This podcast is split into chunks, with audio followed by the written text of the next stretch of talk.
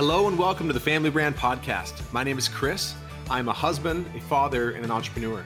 My name's Melissa, and I am a wife, mother, former nurse turned real estate investor. And we believe the greatest gift you can give your child is a last name that stands for something. Your last name is your family's brand.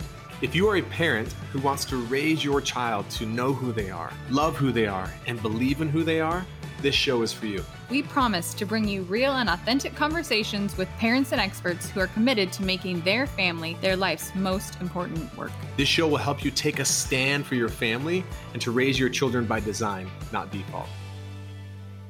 Summer's winding to a close. Not for everyone, but in Arizona, it seems like I my kids haven't started school yet. Our kids haven't, but we have friends whose kids have already started school. It's like that summer just flew by. Hope your summer's going good. Enjoy the last the last little bit, or maybe you have another month. I don't know. Yeah, it's li- it's actually a life changing summer in our family. Our youngest is going to school all day for the very first time. So for the first time in 15 years, Melissa has all day to herself. What are you going to do? I think that well, this is what people have told me. They'll say they've said you think you'll have all this time, but you actually don't. You just fill the day up with with things like maybe you'll volunteer more or I really do have an intention to put in time with with family brand and with real estate that I haven't felt like I had before. It's probably like retirement. People say they're busier in retirement than they ever were when they're working. Yeah, totally. So we'll have to update about that when that time comes in a couple weeks. But today we wanted to talk about another thing we've been going through that I think almost every family talks about is when to buy your child their first phone. So our oldest son, he just turned 15 this month and he's going to be a freshman and he really wanted a phone for his birthday. And we've we've been talking about this how long? Like 5 years. Like when when will he get his, his own phone? So we just love to bring that to the conversation today like what are our con- what were some of our considerations or concerns how did we decide when it was time for him to have his own phone and i'd also like to bring up chris actually posted to facebook maybe i don't know a couple months ago to his personal facebook asking his friends like when did you give your child their first phone and it was so fascinating to see all the different responses and reasonings and justifications for their decision and tons of comments. I was surprised how many people had something to say about it. And I really wasn't doing it for advice. I was, it was more like a fascination just to see. And and I also make a disclaimer. I don't think Melissa and I are at all experts in the world of children and devices and screen time. We have no our own thoughts and opinions on it, and we're trying to figure out what works for our family and trying to figure out what doesn't work. We did have so Melissa obviously has a cell phone. I have a cell phone, and we have what, what we call like a kids cell phone. So the kids have had a phone that they share amongst them, but none of our children have had their own dedicated phones, or none of our kids are on social media with their own accounts. And I was really okay with that. You know, one of the things that Tate, our oldest son, said to us not too long ago, he's like, "I'm the I'm the only kid in the eighth grade without a phone." And the first thing I, th- I don't know if that's actually true. It probably isn't far off. And the first thing I thought of was good. That's awesome. and I'm not saying it is good, but my thought on it is I'm just in no rush to put something in my children's hands that can be amazing, but also can be so destructive. You know, there's just so much, eh, you know, as adults, we struggle with it. It's not an adult I talk to that that won't admit that they're on their phone more than they'd like to be and doesn't feel like it can be unhealthy a lot of the times. And I think one of the things we have to be really cautious of is to me, the thing a phone represents more, to me more than anything, especially with a child, is it's a magnified comparison device. It's just an opportunity to compare yourself to other people all the time and usually not for the good. Like you're comparing your life with someone else thinking your life should be differently or you should be smarter or cooler or prettier or, or whatever it is. So I just, I guess for us, we just, we've never been in a rush and I'm, I'm surprised in a lot of cases, quite frankly, the age at which parents feel their children need a phone, especially like a smartphone with access to the internet. I'm surprised at the age at which a lot of parents allow their children to be on social media. And I might have some, I was about to say there's no judgment that. Maybe there is, but it's more like I'm just surprised. And I get that certain circumstances it's probably really out of necessity. But I wonder how much of us putting devices in our kids' hands, getting them their own phones, allowing them to have their own social media, is it out of necessity or is it out of just, well, that's what you're supposed to do today? You're supposed to get your kid an iPhone when they're really young and let them on social media. I think I think another thing I could see is it's like it would be easier, like easier in the sense that like maybe they'll stop asking me. I'll like, okay, they've asked me enough. Fine, I'll get you the phone. Fine, you want? Or they're Snapchat. always asking me to be on my phone. Yeah, true. Either way, I think like we can. We started saying like we don't have any opinion. I think we do have an opinion about this, and I'm. I think I could say I feel like, in general terms, kids are allowed access, like free access to social media and just internet too early in in general again that's a general statement i think that kids should not have that until they are older um, than what i see a lot of like some of my kids peers but that's a great thing about raising children is it's like you get to decide what's best for for your family and best for your children and some people on that post that i alluded to earlier that um, chris had made some people said like you know i had to have a way to get a hold of my child. So they that's why we decided to get a phone at the age that we did. Or someone else I even saw said, you know, I realized that this is the new way of life is there is social media, there is you know free internet access to anything you could want. I want my child to be able to learn how to navigate that at a young age. And you know, that's t- totally valid and that's where they're coming from. And some people on that post did have some really great recommendations. They were like, I wanted to have a way to communicate with my child, but didn't want them to have full access to the internet and social media. So I got them one of those. I can't even remember the name of the watch, but like a watch where you can, I think, receive calls, maybe not even make calls. And there's so there's different aspects of that too, where it doesn't have to be a full blown smartphone with access to everything. I also think this is just like one big stream of consciousness. Like I haven't really prepared my thoughts on it. But as I'm sitting here, I also don't think that for me with my kids uh, that the answer would be once I do feel like it's appropriate for them to have a smartphone. I don't know that f- for me the answer would be to lock it down and try to prevent them from getting on anything and everything. Because the reality is, if kids want to get on something, they'll get on something. They'll figure a way out, or they'll get on someone else's phone, or they'll get on a computer at school. So I also think there is something useful not trying to do something unrealistic where it's you can't ever be on the internet. You can't ever be on social media.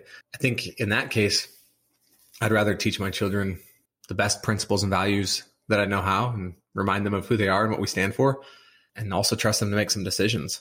So I think there's this balance there of, I mean, obviously we want to know where our kids are at and have the ability to see that on their phones, know what they've been watching or looking at. But, you know, and you hear stories of kids who have two Instagram accounts, the one that their parents follow that they and their parents think it's their only Instagram account, and then their actual, actual one. or TikTok yeah. or you know Snapchat or you know whatever it is. But yeah, I, I guess I just I did not mind that my my son and I don't mind that my kids will probably be one of the last kids to get a smartphone or get their own phone. And I wouldn't have felt as good about allowing Tate to have his own phone had the kids not had a shared phone. So I think it was important for them to have a shared phone where they they did have access to it. They did learn how to navigate that, and they were they could text friends from the kids' phone. So to me, it's kind of like a training wheels a little bit. Yeah, like in the next the next progression. So I guess um so we did so we they did have that kids phone and then maybe just a couple of thoughts, you know, if you do decide yes, it's I'm my child is ready to have their phone. Just a few things that I researched um, is I do feel like it's important to have that they don't just have unlimited free reign to the phone, even at that point. Um, with their with Tate being 15, I'm like I still feel like you know this is the next step, but I still don't feel like it's just time to just totally step back. So some things we researched were different types of phones, like um, there's ones called Troomi, is a brand, and there's one called um, Gabb. That's a brand. a phone. And these all, Joe, I'm going to link to my Instagram because I actually did a post about this a while back where it actually links to all of these. I'll see if I can link in the in the show notes to this to my Instagram story. I think I saved that as a highlight at um, our family brand is our handle on Instagram. But and then a lot of families also just use an iPhone. Like I know our plan that we have with Verizon, they just a lot of times you'll get like a free iPhone basically. So sometimes that's even an easier option. Like I think for us to add a line, it was ten dollars a month to add a line, whereas Troomi or Gabb, they may or may not be more expensive. It's just something you'll have to research. But but with the iPhone, there are, which is what we opted to do, there are a lot of parental controls that you can enable on that too. And so so far that is working really well for us. You can choose which apps they have access to, um, how long they have, you know, um, access to games every day.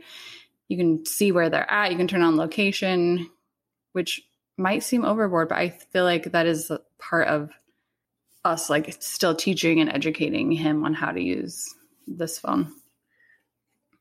I also think we've had some useful conversations. There's been times where even on the kid's phone as a shared phone, you know, we could see that, wow, someone was watching YouTube for a really long time today. Yeah, we went out of town. We've, pr- we probably talked about this before. We went out of town. We realized, oh, someone was on YouTube for, I think it was eight hours one day.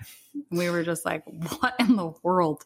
We were, That uh, was we a were, parenting confession. we were, so, yeah, we were, we were pleasantly surprised though that, or happy that it was all sports related.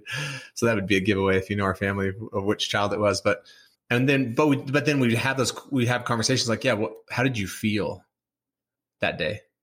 How did you feel that night? How did you feel the next day? And they'll be like, I didn't feel good.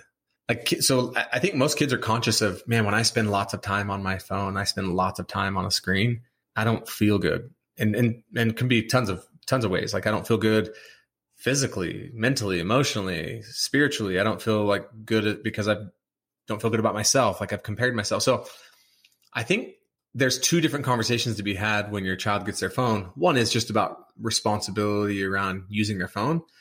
But I also think, again, you just have to recognize what you've put in their hands. And so to me, another conversation that goes back to maybe one or two episodes prior to this is really reminding them that they matter, that they're they're perfect just as they are. They don't need to be anything more. Like again, because they're gonna they're gonna face some like a lot of comparison in my experience. I mean, that's personally what I experience a lot of times on social media. Like, oh, I should be further along in my business, or I should be doing this more with my family, or I should. And sometimes it's inspirational, but a lot of times it's I don't feel good about myself afterwards. And so I think there's two conversations to be had with your child. One is again responsible phone usage and setting some really clear agreements. Like for us, phones don't go in bedrooms. They go on our, you know, they get charged with our phones at night. You know, no, just so there, so there's things like that. you know, being on YouTube for eight hours probably not a really great thing for you in so many ways. But then I think there's another conversation just around the emotional toll that it can take having a phone and just the comparison and everything that goes with that. Those are two different conversations, in my opinion. Yeah, it's a great point.